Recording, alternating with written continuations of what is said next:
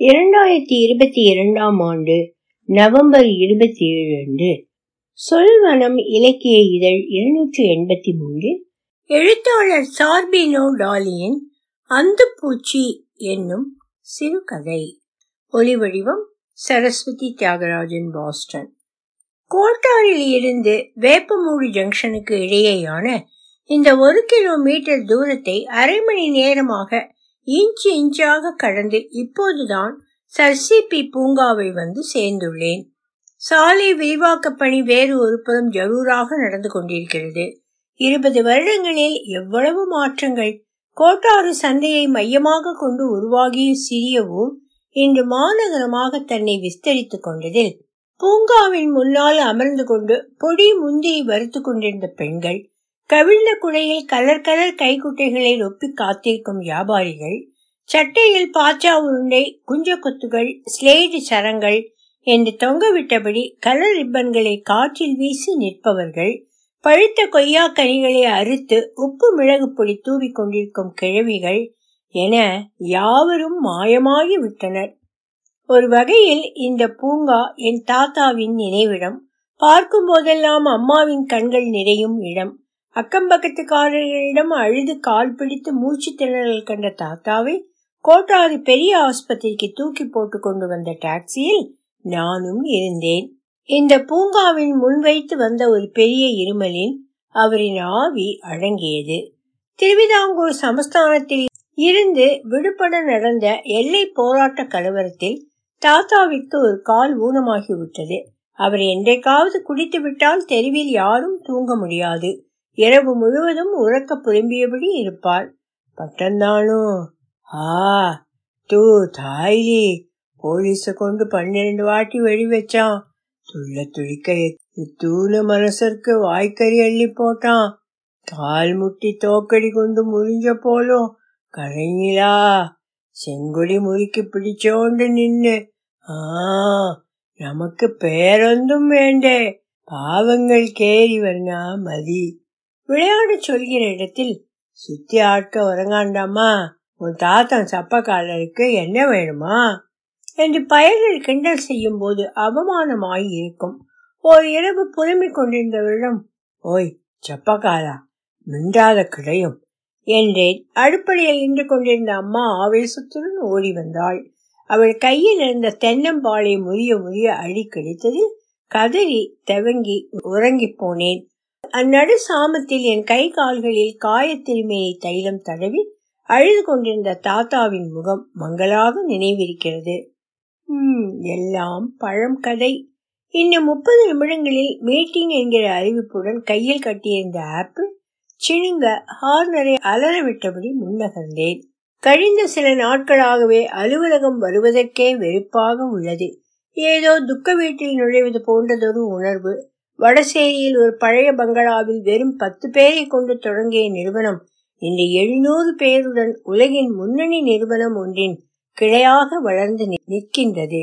எங்களை அவர்களுக்கு விற்ற தொகைக்கு எங்கள் பழைய முதலாளிகளின் ஏழு தலைமுறைகள் உட்கார்ந்த இடத்தில் இருந்து காலாட்டிக்கொண்டே ராஜா போல வாழலாம் என்று வெளியில் பேசிக் கொண்டனர்.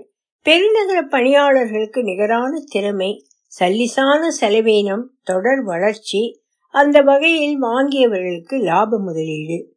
ஒரு பன்னாட்டு நிறுவனத்தின் கிளையாகி போனதில் எங்கள் அனைவருக்கும் பெருமை. புதிய சலுகைகள் பணியாளர் நல திட்டங்கள் சிறப்பு பயிற்சி வகுப்புகள் என தொடர்ந்து உற்சாகப்படுத்தப்பட்டு கொண்டிருந்தோம். எங்கள் முன்னாள் நிறுவனத்தில் வெற்றிகரமாக செயல்பட்டு கொண்டிருந்த பன்னாட்டு சேவை பிரிவினை சுருக்கி மென்பொருள் தயாரிப்பு பிரிவினை விரிவுபடுத்தும் வகையில் தன்மயமாக்கும் ஆட்டோமேஷன் சூழலுக்கு நாங்கள் தயாராகி கொண்டிருந்தோம். அடுத்த கட்ட வளர்ச்சி வேண்டுமெனில் பெருநகருக்கு செல்ல வேண்டும். அல்லது மேல்நிலையில் உள்ளவர்கள் நகர வேண்டும் என்ற நிலை இப்போது இல்லை. வாய்ப்புகள் விரிய தொடங்கி இருக்கின்றன. பெருநகரங்களில் செயல்படும் நிறுவனங்களில் இருந்து எனக்கு நேர்காணலுக்கான அழைப்புகள் வராமல் இல்லை. உள்ளுக்குள் ஒரு வைராக்கியம். வக்கத்த குடும்பம் என்று சொல்லடி தந்த உறவுகள் கண்பட வாழ்தல் தருகிற போதை. வீடெல்லாம் கூட போட்டுவிட்டேன். உள்ளே வைப்பதற்கு தாத்தாவின் புகைப்படம் ஒன்று கூட இல்லாமல் போனதுதான். குறை. ஆனால் அம்மாவோ விளக்கு வைக்கும் நேரத்தில் வீட்டிற்குள் நுழையும் அந்த பூச்சிகளை தன் தகப்பனாக எண்ணி மனதிற்குள் வணங்குவது மூலம் நிறைவுற்று கொள்கிறாள். இன்று துறை மேலாளராக உயர்ந்திருக்கிறேன். அதற்காக நான் கடன் பட்டிருப்பது எனக்கு கிடைத்த குழுவிற்கும் வழிகாட்டியாக இருந்து வரும் அபிக்கும் தான். அபி எங்கள் கிளை நிறுவனத்திற்கு இயக்குநராக பொறுப்பேற்றிருப்பவர். சேஞ்ச் மேனேஜ்மெண்டில் வித்தகர் என்றுதான் சொல்ல வேண்டும். நாகர்கோவிலுக்கு புதியவராக வந்தவரே கன்னியாகுமரி பீச் மாத்தூர் தொட்டிப்பாலம் திப்பரப்பு அருவி காளிகேசம் என்று கூட்டிக் கொண்டு சுற்றியதில் எங்களுக்குள் நல்ல நட்பு. இப்போதெல்லாம் அவருடன் அதிக நேரம் செலவிடுகிறேன். பெரும் பணம் செலவழித்து சிறந்த பல்கலைக்கழகங்கள் வழியாக கற்றுக்கொள்ளப்பட வேண்டிய மேலாண்மை நுணுக்கங்களை அவருடன் நேரம் செலவிடுவது மூலமாக உள்வாங்கிக் கொள்ள பிரயாசித்துக் கொண்டிருக்கிறேன். அவரையும் கடந்து செல்ல வேண்டும் என்பதே மனதிற்குள் வகுத்துள்ள இலக்கு.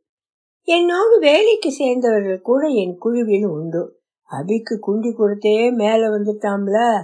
என்று முதியக்கு பின்னால் கேட்ட நாழியோடு அவர்களோடு இருந்த அணுக்கம் அருந்து என் குழுவின் வெறும் வளர்ச்சி அலகுகளாக மாறிவிட்டனர் சென்ற வாரம் வேலையை விட்டு விலகிய என் பால்யகால சிநேகிதன் சபீர் கொஞ்சம் மனசாட்சியோடு நடந்துக்கடே என்றான். தண்ணீர் பூச்சிகள் மத்தியில் இருந்து தட்டானான கதையாகிவிட்டது என் நிலை. எல்லாம் கழிந்த ரிவ்யூ மீட்டிங்கில் தான் தொடங்கியது என் ரிப்போர்ட்டை ஆராய்ந்த அபி அருண் உங்களின் பிபிடி டெக் பிரமாதமாக இருந்தது. உங்கள் குழுவிற்கு நீங்கள் பரிந்துரை செய்திருக்கும் சம்பள உயர்வினையும் அதற்கு கொடுத்துள்ள நியாயங்களையும் ஆமோதிக்கிறேன். கொடுத்து விடலாம். நன்றி அபி. இதோ இந்த பட்டியலில் இருக்கும் உங்கள் குழுவினர்களை பற்றி என்ன நினைக்கிறீர்கள்? என்று மானிட்டரை என் பக்கம் திருப்பினார். பெரும்பாலானவர்கள் நிறுவனத்தின் ஆரம்ப கால வளர்ச்சியிலிருந்தே துணை நிற்பவர்கள் அபி என்று உற்சாகத்துடன் கூறினேன். நல்லது. இந்த நாற்பது பேரையும் வேலையிலிருந்து அனுப்பிவிடுங்கள். ஏனவி கொடுக்கும் வேலையை சரியாக செய்து முடித்துவிடக்கூடியவர்கள் தானே அவர்கள்? மிகச்சரி கொடுக்கும் வேலையை செய்து முடிக்கும் புதியவர்களின் இலக்கை கணக்கில் கொள்ளும் போது நிறுவனத்தின் வருங்கால வளர்ச்சியில் தற்போதைய செலவீனங்களுடன் இவர்கள் சோபிப்பது ஐயமே. அவர்கள் தங்கள் பங்களிப்பின் உச்சத்தை ஏற்கனவே தொட்டுவிட்டனர். தேக்க நிலையில் உள்ள இவர்கள் வீழ்ச்சியுறவே சாத்தியம் இருக்கிறது ஆனால் அவர்கள் அனைவரும் நம் நிறுவனத்துடன் உளப்பூர்வமான பிணைப்புள்ளவர்கள். நாம் ஏன் அவர்களுக்கு மீண்டும் ஒரு வாய்ப்பளிக்க கூடாது அபி? நேர விரயம். அவர்கள் ஒவ்வொருவருடன் கழித்த நல்ல பொழுதுகளும் அவர்களின் சொந்த வாழ்க்கை பொறுப்புகளும் கண்முன் வந்து நிற்கவே குமையத் துவங்கினேன். என் மனதை படித்தவராய் லிசன் மாத இறுதிக்குள் இவர்களை அனுப்பியாக வேண்டும் என்றார். மீட்டிங்கிற்கு இன்னும் பத்து நிமிடங்கள் இருக்கின்றன. காலையில் ஒன்றும் சாப்பிடாமல் வந்தது வயிறு வேறு கொழுவி பிடித்து கொண்டிருக்கிறது. காப்பி மிஷினில் இருந்த ஒரு கோப்பையை நிரப்பி எடுத்துக்கொண்டு ஹெச்ஆர்ஐ ஹியூமன் ரிசோர்சஸ் தயாராக இருக்கும்படி சொன்னேன். முப்பது பேர்களையும் வெற்றிகரமாக ராஜினாமா செய்ய வைத்திருந்தாலும் உணர்ச்சி வசப்படக்கூடிய சிலரை நேரிட ஹெச்ஆரின் உதவி குழுவே ஒத்துழைக்க வேண்டியதாயிற்று. ஒரு உயிருள்ள கொலைக்கருவியைப் போன்று அழுகையையும் மன்றாட்டுகளையும் கேவல்களையும் மிரட்டல்களையும் எதிர்கொண்டபடி இருக்கிறேன். வேலைக்கு புறப்படும் நேரத்தில் அம்மாவிடம் வேறு நன்றாக கோபப்பட்டு விட்டேன். ராத்திரியும் ஒன்னும் திங்கல இப்பவும் ஒன்னும் வேண்டாம்னா எப்படி மக்களே? என்றவளிடம் ஆமா நான் பட்டினியே இருந்ததில்ல பாரு என்று கத்திவிட்டு அவசரமாக காரை எடுத்துக்கொண்டு வந்து விட்டேன். பாவம் அவளின் கடந்த கால இயலாமையை பரிகாசிப்பது போன்று ஆகிவிட்டது. பிறகு நான் என்னதான் செய்வது? உணர்ச்சிகளை கொட்ட எனக்கு ஒரு வடிகால் வேண்டும் இல்லையா சந்திப்பறைக்குள் நுழைந்து மொபைல் போனை மேஜையில் வைத்தேன் ஹவுஸ் கீப்பிங் பணியாளரை அழைத்து ரெண்டு தண்ணீர் போத்தலும் டிஷ்யூ பேப்பர் பாக்ஸையும் எடுத்து வரச் சொன்னேன். எதிரில் கிடந்த இரண்டு நாற்காலிகளில் ஒன்றை மேசையின் வலது ஓரத்திற்கு நகர்த்தினேன். ஒரு சந்திப்பில் காரியம் சாதிக்க திறமையுடன் உளவியலுக்கும் முக்கிய பங்கிருக்கிறது. இந்த சந்திப்பு முடியும் வரை கோமதியின் நாடி என் கையில் இருக்க வேண்டும். அதற்கான ஒரு சிறிய ஏற்பாடு. சில நிமிடங்களிலேயே இருவரும் உள்நுழைந்தனர். கோமதியை எனது வலது பக்க இருக்கையில் அமர கை காட்டிவிட்டு எதிரில் கிடந்த நாற்காலியில் போய் அமர்ந்து கொண்டாள். எச்ஆர் கோமதியின் மனதில் இருக்கும் கடைசி நம்பிக்கையை உடைக்கும் நாசூக்கில்தான் இச்சந்திப்பின் வெற்றியே இருக்கிறது. சொல்லுங்க கோமதி என்றதும் கண்ணீர் பொங்க கொட்டி தீர்க்க ஆரம்பித்தாள். அருண் நாம ஒன்றாத்தானே வேலை பார்த்தோம். நான் எப்படி வேலை செய்வேன்னு தெரியும்ல. நீ டீம் லீடரா இருந்தப்ப உன் கையால எத்தனை வாட்டி pat on the back award வாங்கியிருப்பேன். இப்போ ப்ராஜெக்ட் இல்ல பெர்ஃபார்மன்ஸ் பத்தலைன்னா என்ன செய்யறது? உதட்டிற்குள் முன்பற்களை இறுக கடித்து பிடித்து கொண்டு சலனமற்ற முகத்துடன் அவளையே பார்த்து கொண்டிருந்தேன். என் வீட்டு சூழல் தெரியுமில்ல. இந்த வேலைக்காகத்தான் என் கல்யாணமே நடந்துச்சு. இப்படி நான் போய் வேலை இல்லைன்னு எப்படி போய் நிக்கிறது? மேசையில் இருந்த டிஷ்யூ பேப்பர் பாக்ஸை அவள் பக்கம் நகர்த்தி கண்ணாடி குவளையின் மூடியை விலக்கி தண்ணீர் நிரப்பினேன். புதுசா வேலைக்கு சேர்ந்தவங்க எல்லாம் இருக்காங்க. நான் மட்டும் என்ன? என்று விற்க துவங்கியவள் முகத்தை அழுந்த துடைத்தபடி இருந்தாள். அழுது முடிக்கும் வரை பொறுமை காத்தேன் அமைதியான அவ்வரையில் என் தலைக்கு மேல் இருந்த மின் விளக்கில் டங் டங் என்று பூச்சி ஏதோ மோதும் சத்தம் மட்டும் கேட்டுக்கொண்டிருந்தது சிறிது நேர மௌனத்திற்கு பிறகு சாரி ரெஸ்ட் ரூம் போய் வருகிறேன் என்றபடி வெளியேறினாள். நேற்றும் ஒரே அழுகை நான் சாகத்தான் செய்யணும்னு என்னவெல்லாமோ சொல்லிட்டு இருந்தாங்க. ம் எனிவே இன்றைக்கு க்ளோஸ் ஆகணும். லெட் சி சில கண நேர அமைதிக்கு பிறகு செய்வதறியாது. மொபைலினை எடுத்து முன்பக்க கேமராவை ஆன் செய்தேன் சவக்கிளையில் இருந்த முகத்தில் கருவழிகளுக்கு கீழ் மட்டும் மென் நீர்த்திரை போன்று தெரிந்தது. என்னை நானே சபித்து கொண்டேன். தலைக்கு மேலே மீண்டும் டங் டங் என்ற சத்தம் அந்த பூச்சி. கருத்து சிறகுகளில் வெளுத்த பெருவிழிகளுடன் மெதுவாக மூச்சு வாங்குவது போல ரெக்கைகளை திறந்து மூடிக்கொண்டிருந்தது. சட்டென்று அம்மாவின் நம்பிக்கையும் பழைய வாழ்க்கையின் நினைவுகளும் கணப்பொழுதில் நெஞ்சில் வெட்டி சென்றன. சாணி மெழுகிய எங்கள் வீடு அண்டி கரைபடிந்த அம்மாவின் கைகளில் இருக்கும் பொள்ளல்கள் சன்னலின் வழி சூனியத்தை வெறித்து கிடந்த தாத்தாவின் பார்வை என எல்லாம். கோமதி உன் சூழ்நிலை புரியாமல் இல்லை. என்னால் முடிந்த அனைத்து முயற்சிகளையும் எடுத்துவிட்டேன். வேறு வழி இல்லை. புரிந்து கொள். உடனே நீ வேலையை விட்டு நிற்பதாயிருந்தால் உனக்கு மூன்று மாத கால ஊதியத்தையும் உடனடியாக கையில் தருவதற்கு ஏற்பாடு செய்கிறேன். அல்லது நீ இப்போது ராஜினாமா செய்துவிட்டு இரண்டு மாத காலம் அலுவலகம் வந்து கொண்டே உன் வீட்டில் உள்ளவர்களை புரிய வைக்க முயற்சி செய். அதிகபட்சம் என்னால் அவ்வளவே செய்ய முடியும். உன் முடிவு எதுவாக இருந்தாலும் நான் காத்திருக்கிறேன் என்று தீர்க்கமான குரலில் கூறினேன். மாலை ஆறு மணிக்கு அவளின் ராஜினாமா இமெயில் கிடைத்தது. நாற்பது பேரின் ராஜினாமா மற்றும் அவர்களின் கடைசி வேலை நாள் பற்றிய விவரங்களை அபிக்கு அனுப்பிவிட்டு சந்திப்பு அறைக்குள் நுழைந்தேன். யூ ஆர் தி மேன் என்று முதுகில் தட்டி ஒரு கோப்பை காப்பியுடன் என் முன்னால் அமர்ந்தார். அந்த டிராமா குயினே எப்படி சமாளித்தாய்? ஜீரணிக்க முடியவில்லை அபி.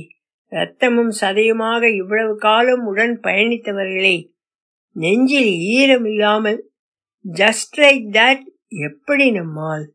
கண்கள் கலங்கின. இன்னும் அதையே நினைத்து கொண்டிருக்கிறாயா Arun? Take it easy Abhi மெரிதாக புன்னகைத்துக் கொண்டிருப்பது போல் இருந்தது. அருண் ஒன்றை புரிந்து கொள் ஒரு நல்ல நிர்வாகி நிறுவனத்தின் முதலீட்டு இலக்கங்களையும் அதற்கான உற்பத்தி இலக்குகளையும் சீர்தூக்கி பார்த்தபடியே இருப்பான். அது இந்த மேஜையானாலும் சரி உணர்ச்சியும் உயிருமுள்ள மனிதனாக இருந்தாலும் சரி. உனக்கு புரியும் மொழியிலேயே சொல்கிறேன். நீயும் நானும் இழைப்பாறை கொண்டிருப்பது ராட்சத ராஜாளி சிறகுகளின் நிழலில் அதனால் தூக்கி விழுங்க முடியாத வளர்ச்சியை தன்னளவில் அடைந்து கொண்டே இருக்கும் வரைதான் நமக்கு பாதுகாப்பு. நீண்ட பெருமூச்சு உள்ளிருந்து வந்தது. எழுந்து நிறுத்தி வைக்கப்பட்டிருந்த காபி மிஷினில் கோப்பையை வைத்தேன். மூளையில் பதுங்கியிருந்த அந்த பூச்சி படபடத்தது. மது குடித்த தாத்தாவின் சரீரத்தைப் போல மக்களே நன்னாயிட்டு படிக்கணும். படிச்ச நல்ல நிலையில் எத்தனம். எங்கிலே ஈத்தாய்ச்சிகளொக்க மாற்றி எல்லாவருக்கும் எல்லாம். தலைக்குள் கேட்டுக்கொண்டிருந்த எதிரொலி வாட்ஸ் தட் அருண் என்கிற அபியின் குரலில் கரைந்தது. நத்திங் ஜஸ்ட் அ ஃப்ரை மாத் சன்னலை மெதுவாக திறந்து வைத்தேன். அந்த பூச்சி தட்டி தடுமாறி எழுந்து வெளியே பறந்து விழுவதை காப்பியை உறிஞ்சியபடி பார்த்து நின்றேன். ஒலி வடிவம் சரஸ்வதி தியாகராஜன் பாஸ்டன்.